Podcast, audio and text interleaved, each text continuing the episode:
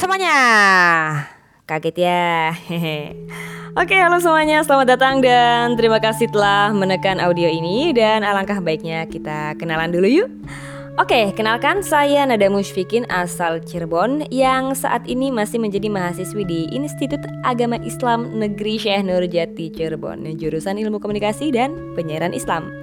Ya, sering juga disebut sebagai anak komunikasi gitu lah ya kalau lewat itu anak komunikasi lewat gitu. Heh, bohong ding. Dan ini adalah podcast solo pertama yang saya upload di Spotify yang di mana ke depannya bakal ngebahas seputar perkomunikasian di mana teman-teman akan lebih tahu, lebih paham dan lebih mengerti tentang segala sesuatu yang berhubungan dengan ilmu komunikasi ya sesuai dengan jurusan saya tentunya. Eh tapi podcast ini dibuat bukan hanya untuk orang-orang yang belajar ilmu komunikasi saja loh teman-teman. Tapi juga untuk prodi yang lain juga bisa. Dan seluruh umat manusia yang ada di muka bumi ini Boleh, boleh bergabung, boleh, boleh. Kenapa? Karena selama individu itu hidup Dia akan terus memberikan pesan dan juga akan terus menerima pesan Ya berbagi itu indah ya teman-teman. Maka dari itu sesuai dengan judul podcast ini yaitu Catatan Mahasiswa. Membahas semua yang mahasiswa catat selama perkuliahan. Oke jadi hari ini di podcast kali ini tentunya Temanya yaitu Podcast to Inspire. Inspire, inspire, oke. Jadi kita akan membicarakan sesuatu yang menginspirasi kita semua. Nah listener tentunya ya dalam hidup kita itu ada kalanya kita tuh membutuhkan seseorang yang hebat, seseorang yang dapat menjadikan uh, patokan dalam hidup atau inspirasi dalam hidup kita. Agar apa? Agar kita tuh lebih semangat dan termotivasi untuk menjalani kehidupan yang selanjutnya. Nah, seperti itu. Jadi, pertama yang mau saya bahas bareng kalian semua yaitu tentang salah satu tokoh komunikasi di Indonesia yang menginspirasi teman-teman semuanya. Waduh, siapa ya kira-kira? Mungkin ada sebagian dari pendengar atau yang mendengarkan podcast ini ada yang tahu mungkin atau yang pernah dengar ya. Beliau adalah Ibu Astrid Susanto. Dan nama lengkapnya adalah Profesor Dr. Andos Antonia Maria Astrid Sunarti Susanto. Waduh, namanya itu lumayan ribet ya teman-teman. Beliau adalah salah satu tokoh penting yang memperkenalkan ilmu komunikasi, khususnya komunikasi pembangunan yang nasionalis. Hmm. Dan sebelum kita mulai pembahasannya tentang bagaimana perjalanan hidupnya, terus bagaimana beliau bisa menjadi peran penting dalam ilmu komunikasi. Nah, akan saya jelaskan terlebih dahulu mengapa sih alasan saya memilih beliau untuk dijadikan pembahasan pada podcast kali ini. Oke, jadi yang pertama beliau itu adalah seorang wanita. Salah satu pemikirannya adalah mendukung emansipasi wanita dengan memperhatikan peran wanita karena wanita memiliki peran penting yang sangat besar dalam pembangunan nasional. Hmm, setuju banget, setuju banget. Kemudian beliau itu juga merupakan putri bangsa dan beliau juga menjadi satu-satunya tokoh wanita dalam bidang ilmu komunikasi. Jadi tokoh-tokoh yang lain itu seperti ada Muhammad Alwi Dahlan, kemudian ada David Berlo, Harold Harold Laswell gitu kan. Dan masih banyak ilmuwan pria lainnya gitu kan. Nah, jadi ibu ini nih adalah tokoh wanita satu-satunya dalam bidang ilmu komunikasi. Seperti itu teman-teman. Tapi bukan berarti pembahasan ini untuk wanita saja ya teman-teman. Untuk pria juga disarankan untuk menyimak kisah dari Ibu Astri ini, oke? Okay? Oke, okay, baik, kita lanjut. Sekarang mari kita mengenal lebih dekat dengan Ibu Astrid. Astrid ya teman-teman, maaf saya salah sebut. Ibu Astrid yang biasa dipanggil Mama oleh anak-anaknya. Hmm. Beliau lahir di kota Makassar pada tanggal 4 Januari 1936. Beliau merupakan anak dari orang tuanya yang bernama Sunario Sastro Wijoyo. Nah, Astrid Susanto merupakan sosok ilmuwan, pendidik dan seorang politik. Lah, kok aku berubah ini menjadi orang Jawa, Jawa. Seperti itu ya logatnya. Oke, saya ganti lagi dengan bahasa gaul. Ya, Ibu Astrid ini seorang ilmuwan, pendidik dan seorang politisi yang dikenal berpegang teguh pada paham nasionalisme. Wow, keren banget ya teman-teman. Nah, inilah mengapa uh, saya pribadi itu memilih beliau untuk saya bahas di podcast to inspire. Hmm, dimulai dari masa kecilnya ya teman-teman. Jadi Ibu Astrid Susanto menyelesaikan pendidikan sekolah dasarnya di SD Umara, Yogyakarta pada tahun 1948 Wah ini saya berubah lagi lah Nyala teman-teman Oke balik lagi Waduh, saat itu juga saya belum lahir ya pada 1948 ini. Kemudian melanjutkan SMP-nya di Santa Ursulan Jakarta dan SMA-nya pun di sekolah yang sama. Sehingga akhirnya beliau memperoleh gelar sarjana publisistik di Universitas Westfalia. Sebutannya seperti apa ya? Ya seperti itulah. Yang universitas ini berada di Jerman Barat pada tahun 1960. Wow, sarjana S1-nya di luar negeri teman-teman. Uh, tapi teman-teman uh, perlu ketahui ya, sebelum beliau memilih publisistik, beliau itu sempat ingin mengambil pendidikan arkeologi di Eropa, tetapi ditentang oleh ayahnya. Nah, mungkin uh, jurusan arkeologi ini tidak tepat ya untuk anaknya. Mungkin menurut ayahnya yang terbaik mungkin seperti itu ya, maybe. Dan pada akhirnya Ibu Astrid Susanto mengambil pendidikan publisistik di Jerman hingga menyelesaikan pendidikan dokter di Jerman pada tahun 1956 hingga 1964. Waduh, saya belum lahir loh teman-teman. Setelah menyelesaikan pendidikannya di Jerman, Astrid Susanto kembali ke negara asalnya yaitu Indonesia dan memulai karirnya sebagai tenaga pengajar di Fakultas Publisistik Universitas Pajajaran pada tahun 1968 hingga beliau diangkat menjadi dekan pada tahun 1970. Hmm, keren banget ya teman-teman. Kemudian beliau itu menjadi dosen ilmu komunikasi dan sosiologi pembangunan di Universitas Indonesia. Wow, keren banget ya pengalaman beliau selama pendidikannya. Wow. Oke, baik kita lanjut. Setelah mengabdikan dirinya selama 16 tahun di Universitas Indonesia, Astrid Susanto diangkat menjadi guru besar Universitas Indonesia pada tahun 1990. Subhanallah. Dan Ibu Astrid Susanto ini dikenal dengan gaya mengajar yang storyteller ketika beliau mengajar. Hmm, pastinya asik banget ya kita tuh punya dosen atau punya guru yang kalau ngajar tuh doyan cerita mulu cerita mulu. Kayaknya asik banget sampai kita tuh kayak berasa didongengin gitu kan. Sampai-sampai kalau guru itu kalau nggak masuk tuh kita tuh kayak kehilangan kayak ibu aduh ibu itu mana? gitu tuh. Kelas tuh hampa kalau nggak ada ibu gitu. Gitu gak sih teman-teman? Oke dah lanjut jadi beliau itu sering kali mengisahkan kisah-kisah dan pengalamannya ketika bekerja di Bapernas. Oh iya, Bapernas itu apa sih? Bapernas itu adalah singkatan dari Badan Perencanaan Pembangunan Nasional yang merupakan kementerian yang mempunyai tugas penyelenggaraan urusan pemerintah di bidang perencanaan pembangunan nasional untuk membantu presiden dalam menyelenggarakan pemerintahan negara. Wih, ribet tuh. Hmm, ribet-ribet tuh yang dengerin. Huh. Contohnya seperti merumuskan, menetapkan kebijakan strategi pembangunan nasional, kemudian mengelola kekayaan negara dan lain-lain dan banyak tugas-tugas lain yang ada di Bapernas itu. Jadi eh, beliau ini mulai bekerja di Bapernas itu pada tahun 1974 hingga 1992. Lumayan lama ya, teman-teman. Nah, jadi beliau konon katanya itu suka bercerita tentang pengalaman beliau selama bekerja di Bapernas, terutama dalam hal perencanaan komunikasi, pembangunan hingga kerakyatan. Benar-benar merakyat sekali ya Ibu Astrid ini. Nah, pada tahun 1971, kebanyakan tahun nih, nih kalian udah pusing kayaknya.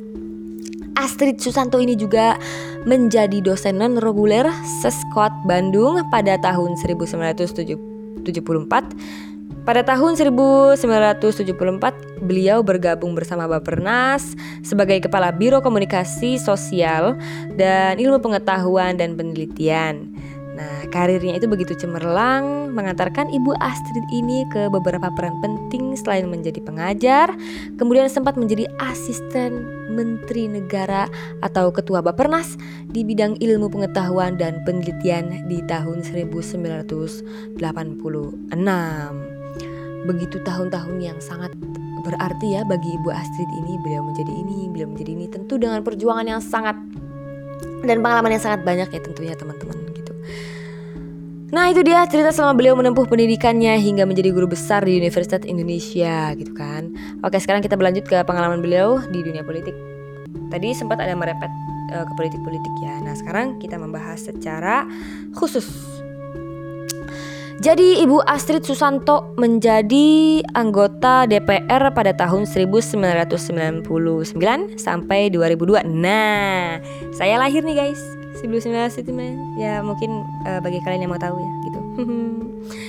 Jadi mungkin bagi kalian yang seangkatan dengan saya, pasti beliau ini pernah muncul di berita-berita seperti itu kan. Ibu Astrid Susanto gitu karena beliau itu menjadi anggota DPR kan pada tahun itu. Beliau terpilih menjadi suara terbanyak dari pemilihan wilayah Papua. Nah jadi hal itu tuh yang melatar belakangi dirinya untuk berkontribusi bagi Indonesia terutama daerah timur. Ia sering melakukan penelitian baik di bidang komunikasi sosiologi maupun hukum di wilayah tersebut. Jadi kita tahu kan bahwa ibu itu sampai menjadi guru besar itu telah melakukan berbagai penelitian ya, banyak-banyak penelitian seperti penelitian di bidang komunikasi, sosiologi seperti itu. Nah, bisa kita ambil contoh dari Ibu Astrid ini. Ibu Astrid ini tidak segan-segan mengamalkan ilmunya, melakukan penelitian walaupun beliau sudah menjadi uh, dosen atau guru besar di Universitas Indonesia. Tidak, tapi manusia itu memang uh, jadi semakin manusia mengamalkan ilmunya, semakin tinggi pula ilmu yang dia punya. Karena bisa jadi orang yang mengamalkan ilmu, dia amalkan kepada orang yang udah tahu dan orang yang udah tahu memberi mengasih tahu. Terus aja kayak gitu, saling memberitahu seperti itu kan. Jadi ilmu itu makin bertambah, bertambah dan bertambah. Jadi kalau misalnya kalian udah punya ilmu banyak, jangan sombong, jangan pelit untuk berbagi kepada teman-teman yang lain. Karena siapa tahu kalian tuh belum ada apa-apanya. Seperti itu kan. Nah balik lagi lah pembahasannya udah ke mana-mana ini Nah Ibu Astrid Susanto ini memiliki pengalaman politik yang uh, bisa dibilang unik ya teman-teman. Di mana pada tahun 1955 beliau itu membantu mengusulkan kerangkaian kegiatan di dalam konferensi Asia Afrika di Bandung waktu itu. Yakni membuat acara seremonial kepada setiap delegasi konferensi untuk berjalan dari hotel tempat mereka menginap sambil mengenakan pakaian daerahnya masing-masing menuju tempat konferensi dan pada saat itu bapaknya menjabat sebagai menteri luar negeri. Nah, kegiatan ini dikenal sebagai uh, The Bandung World hingga saat ini. Uh, sebentar, bagi teman-teman yang uh, belum tahu tentang konferensi Afrika Asia Afrika di Bandung. Jadi, konferensi tingkat tinggi Asia Afrika bisa dibilang acara ini nih seperti itu waktu itu kan. Kadang juga uh, ini tuh disebut konferensi Bandung. Jadi acara ini tuh adalah sebuah konferensi antara negara-negara Asia dan Afrika yang kebanyakan baru saja memperoleh kemerdekaan. Hmm, gitu. Nah, jadi uh, acara ini diselenggarakan oleh Indonesia, kemudian Myanmar yang dahulu itu disebut Burma, kemudian ada Sri Lanka yang dulunya itu disebut Ceylon, Ceylon dan ada India dan Pakistan dan acara ini dikoordinasi oleh Menteri Luar Negeri Indonesia yaitu Sunario. Ya Sunario itu bapaknya Ibu Astrid sendiri ya teman-teman. Jadi pertemuan ini berlangsung antara 18 April sampai 24 April 1955 di Gedung Merdeka, Bandung, Indonesia. Dengan tujuan memproklamasikan kerjasama ekonomi dan kebudayaan Asia ke Afrika. Jadi acara ini tujuannya itu mempromosikan kerjasama ekonomi dan kebudayaan Asia Afrika dan melawan kolonialisme atau neokolonialisme Amerika Serikat, Uni Soviet atau negara imperialis lainnya. Jadi kayak uh, acara ini tuh semua negara-negara yang baru merdeka itu bersama-sama melawan koloni kolonial ulangi lagi ya teman. Saya ulangi lagi. Jadi acara ini adalah negara-negara yang baru saja merdeka yang mempromosikan kerjasama ekonomi mereka ekonomi Asia Afrika ya tentunya dan melawan kolonialisme atau neokolonialisme Amerika Serikat Nah, jelas kan teman-teman? Oke. Okay. Duh, seneng banget ya bisa baca kolonialisme. Uh. Jadi seperti itu teman-teman.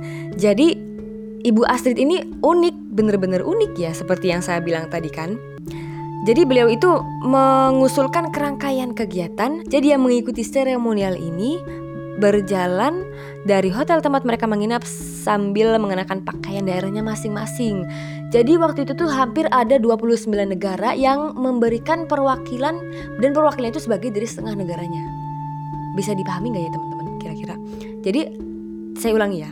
Jadi ada 29 negara dan mereka itu mengirimkan perwakilan-perwakilan mereka dan perwakilan itu hampir dari setengah negaranya.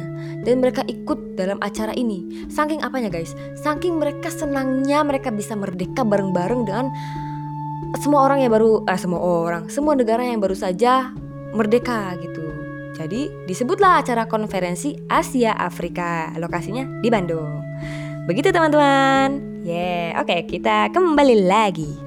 Nah, menurut arsip Bapernas, beliau tercatat memiliki 14 tulisan lepas yang berfokus kepada komunikasi pembangunan. Nah, jadi tulisan Ibu Astrid tersebut itu tuh berfokus kepada bagaimana sih cara mengomunikasikan hal-hal yang berkaitan dengan pembangunan kepada masyarakat agar masyarakat itu ikut serta dalam pembangunan tersebut gitu tuh. Luar biasa banget ya pemikiran beliau. Subhanallah, terkejut saya. Dan Ibu Astrid ini juga telah menulis 6 buku. Nah, buku-bukunya itu ada filsafat komunikasi pendapat umum, kemudian ada sosiologi pembangunan, kemudian ada globalisasi dan komunikasi, dan juga ada komunikasi pengendalian, dan komunikasi pengawasan, serta komunikasi temporer. Kontemporer, mohon maaf. Jadi kalian bisa cari-cari referensi buku ini di Google ya teman-teman. Boleh dicatat nggak apa-apa. Saya ulangi lagi ya guys. Jadi buku-buku ya buku-buku yang telah beliau tulis yaitu ada filsafat komunikasi pendapat umum, sosiologi pembangunan, globalisasi dan komunikasi, komunikasi pengendalian dan komunikasi pengawasan serta komunikasi kontemporer itu. Dan satu-satu buku ini tidak bisa saya kupas satu persatu ya tentunya di podcast ini karena podcast ini uh, mengutamakan mengutamakan kisah hidup beliau supaya menginspirasi hidup kita. Wih, ya dan tentunya semua buku-buku yang tadi saya sebutkan uh, tidak bisa saya ceritakan dan definisikan secara detail ya di podcast ini ya gitu teman-teman. Bisa kalian cari referensinya di Google. Oke. Okay. Wow. Legone lahir batin mergo ngombe mixatin bener ancene nek ngombe tablet obat watuk mixadin legone iku lho lahir batin iso ngobati watuk iso nglegakno nafas ambekane ya longgar cilik barange gede khasiate ngombe mixadin legone lahir batin tablet obat batuk mixadin produk kita tahu kan bahwa ibu itu sampai menjadi guru besar itu telah melakukan berbagai penelitian ya, banyak-banyak penelitian seperti penelitian di bidang komunikasi, sosiologi seperti itu. Nah, bisa kita ambil contoh dari Ibu Astrid ini. Ibu Astrid ini tidak segan-segan mengamalkan ilmunya, melakukan penelitian walaupun beliau sudah menjadi uh, dosen atau guru besar di Universitas Indonesia. Tidak, tapi manusia itu memang uh, jadi semakin manusia mengamalkan ilmunya, semakin tinggi pula ilmu yang dia punya. Karena bisa jadi orang yang mengamalkan ilmu, dia amalkan kepada orang yang udah tahu dan orang yang udah tahu memberi mengasih tahu. Terus aja kayak gitu, saling memberitahu seperti itu kan. Jadi ilmu itu makin bertambah, bertambah dan bertambah. Jadi kalau misalnya kalian udah punya ilmu banyak, jangan sombong, jangan pelit untuk berbagi kepada teman-teman yang lain. Karena siapa tahu kalian itu belum ada apa-apanya. Seperti itu kan. Nah balik lagi lah pembahasannya udah ke mana-mana ini Ya mesti dek, iku obat flu mixagrip Mangkane, nek loro flu, ojo lali ngombe mixagrip Pada tahun 1974, beliau bergabung bersama Bapernas sebagai Kepala Biro Komunikasi Sosial dan Ilmu Pengetahuan dan Penelitian Nah, karirnya itu begitu cemerlang, mengantarkan Ibu Astrid ini ke beberapa peran penting selain menjadi pengajar, kemudian sempat menjadi asisten Menteri Negara atau Ketua Bapernas di bidang ilmu pengetahuan dan penelitian di tahun 1986. Begitu tahun-tahun yang sangat berarti ya bagi Ibu Astrid ini, beliau menjadi ini, beliau menjadi ini, tentu dengan perjuangan yang sangat dan pengalaman yang sangat banyak ya tentunya teman-teman. Nah itu dia cerita selama beliau menempuh pendidikannya hingga menjadi guru besar di Universitas Indonesia gitu kan.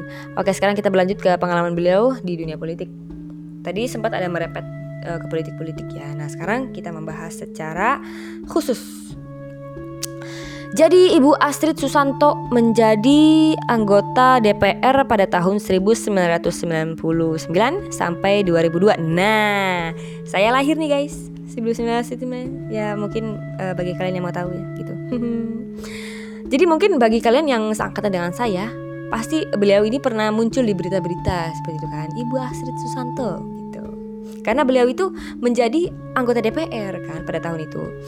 Beliau terpilih menjadi suara terbanyak dari pemilihan wilayah Papua. Nah, jadi hal itu tuh yang melatar belakangi dirinya untuk berkontribusi bagi Indonesia, terutama daerah timur. Ia sering melakukan penelitian baik di bidang komunikasi, sosiologi maupun hukum di wilayah tersebut. Jadi, kita tahu kan bahwa ibu itu sampai menjadi guru besar itu telah melakukan berbagai penelitian ya, banyak-banyak penelitian seperti penelitian di bidang komunikasi, sosiologi seperti itu. Nah, bisa kita ambil contoh dari Ibu Astrid ini. Ibu Astrid ini tidak segan-segan mengamalkan ilmunya, melakukan penelitian walaupun beliau sudah menjadi uh, dosen atau guru besar di Universitas Indonesia. Tidak, tapi manusia itu memang uh, jadi semakin manusia mengamalkan ilmunya, semakin tinggi pula ilmu yang dia punya. Karena bisa jadi orang yang mengamalkan ilmu, dia amalkan kepada orang yang udah tahu dan orang yang udah tahu memberi mengasih tahu terus aja kayak gitu saling memberitahu. Seperti itu kan. Jadi ilmu itu makin bertambah bertambah dan bertambah. Jadi kalau misalnya kalian udah punya ilmu banyak jangan sombong jangan pelit untuk berbagi kepada teman-teman yang lain. Karena siapa tahu kalian tuh belum ada papanya seperti itu kan. Nah balik lagi. Lah pembahasannya udah ke mana-mana ini?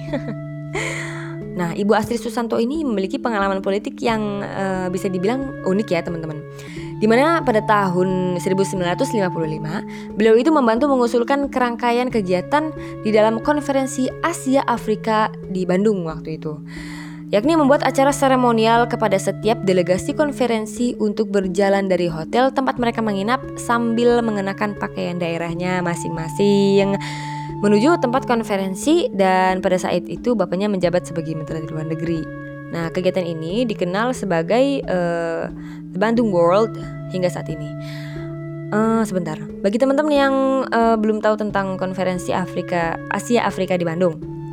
Jadi, konferensi tingkat tinggi Asia Afrika bisa dibilang acara ini nih seperti itu waktu itu kan. Kadang juga uh, ini tuh disebut konferensi Bandung. Jadi acara ini tuh adalah sebuah konferensi antara negara-negara Asia dan Afrika yang kebanyakan baru saja memperoleh kemerdekaan. Hmm, gitu. Nah, jadi uh, acara ini diselenggarakan oleh Indonesia, kemudian Myanmar yang dahulu itu disebut Burma, kemudian ada Sri Lanka yang dulunya itu disebut Ceylon, Ceylon, dan ada India dan Pakistan. Dan acara ini dikoordinasi oleh Menteri Luar Negeri Indonesia yaitu Sunario. Ya Sunario itu bapaknya Ibu Astrid sendiri ya teman-teman. Jadi pertemuan ini berlangsung antara 18 April sampai 24 April 1955 di Gedung Merdeka, Bandung, Indonesia. Dengan tujuan memproklamasikan kerjasama ekonomi dan kebudayaan Asia ke Afrika. Jadi acara ini tujuannya itu mempromosikan kerjasama ekonomi dan kebudayaan Asia Afrika dan melawan kolonialisme atau neokolonialisme Amerika Serikat, Uni Soviet atau negara imperialis lainnya. Jadi kayak uh, acara ini tuh semua negara-negara yang baru merdeka itu bersama-sama melawan koloni kolonial ulangi lagi ya teman. Saya ulangi lagi. Jadi acara ini adalah negara-negara yang baru saja merdeka yang mempromosikan kerjasama ekonomi mereka ekonomi Asia Afrika ya tentunya dan melawan kolonialisme atau neokolonialisme Amerika Serikat Nah, jelaskan teman-teman? Oke. Okay. Aduh, seneng banget ya bisa baca kolonialisme. Hmm. Jadi seperti itu teman-teman. Jadi Ibu Astrid ini unik, bener-bener unik ya seperti yang saya bilang tadi kan. Jadi beliau itu mengusulkan kerangkaian kegiatan Legone lahir batin mergo ngombe mixatin Bener ancene, nek ngombe tablet obat watuk Mixadin, legone iku lho lahir batin, iso ngobati watuk. Jadi yang mengikuti seremonial ini berjalan dari hotel tempat mereka menginap sambil mengenakan pakaian daerahnya masing-masing. Jadi waktu itu tuh hampir ada 29 negara yang memberikan perwakilan dan perwakilan itu sebagai dari setengah negaranya. Bisa dipahami nggak ya teman-teman kira-kira? Jadi saya ulangi ya. Jadi ada 29 negara dan mereka itu mengirimkan perwakilan-perwakilan mereka dan perwakilan itu hampir dari setengah negaranya. Dan mereka ikut dalam acara ini. Saking apanya guys? Saking mereka senangnya mereka bisa merdeka bareng-bareng dengan semua orang yang baru eh, semua orang, semua negara yang baru saja merdeka gitu. Jadi disebutlah acara konferensi Asia Afrika. Lokasinya di Bandung. Begitu teman-teman. Yeah, oke okay, kita kembali lagi.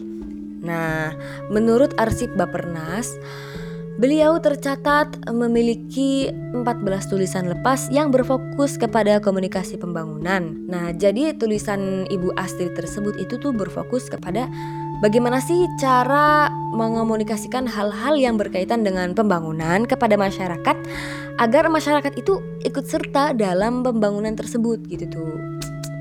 Luar biasa banget ya pemikiran beliau. Subhanallah terkejut saya. Dan Ibu Astrid ini juga telah menulis 6 buku. Nah, buku-bukunya itu ada filsafat komunikasi pendapat umum, kemudian ada sosiologi pembangunan, kemudian ada globalisasi dan komunikasi, dan juga ada komunikasi pengendalian dan komunikasi pengawasan serta komunikasi temporer. Kontemporer, mohon maaf. Jadi kalian bisa cari-cari referensi buku ini di Google ya teman-teman. Boleh dicatat nggak apa-apa. Saya ulangi lagi ya guys. Jadi buku-buku ya buku-buku yang telah beliau tulis yaitu ada filsafat komunikasi pendapat umum, sosiologi pembangunan, globalisasi dan komunikasi, komunikasi pengendalian dan komunikasi pengawasan serta komunikasi kontemporer itu. Dan satu-satu buku ini tidak bisa saya kupas satu persatu ya tentunya di podcast ini karena podcast ini uh, mengutamakan mengutamakan kisah hidup beliau supaya menginspirasi hidup kita. Wih, ya dan tentunya semua buku-buku yang tadi saya sebutkan uh, tidak bisa saya ceritakan dan definisikan secara detail ya di podcast ini ya gitu teman-teman. Bisa kalian cari referensinya di Google. Oke. Okay. Wow. Dari kisah yang telah saya ceritakan di atas, begitu menginspirasi bukan? Jadi beliau itu selain jadi pengajar, beliau juga aktif dalam berpolitik teman-teman sungguh menginspirasi sekali. Benar-benar patut kita contoh kecerdasan dan kegigihan beliau semasa hidupnya. Semoga dapat menginspirasi teman-teman semua, teman-teman yang mendengarkan podcast ini. Amin ya rabbal alamin ya Allah. Ya.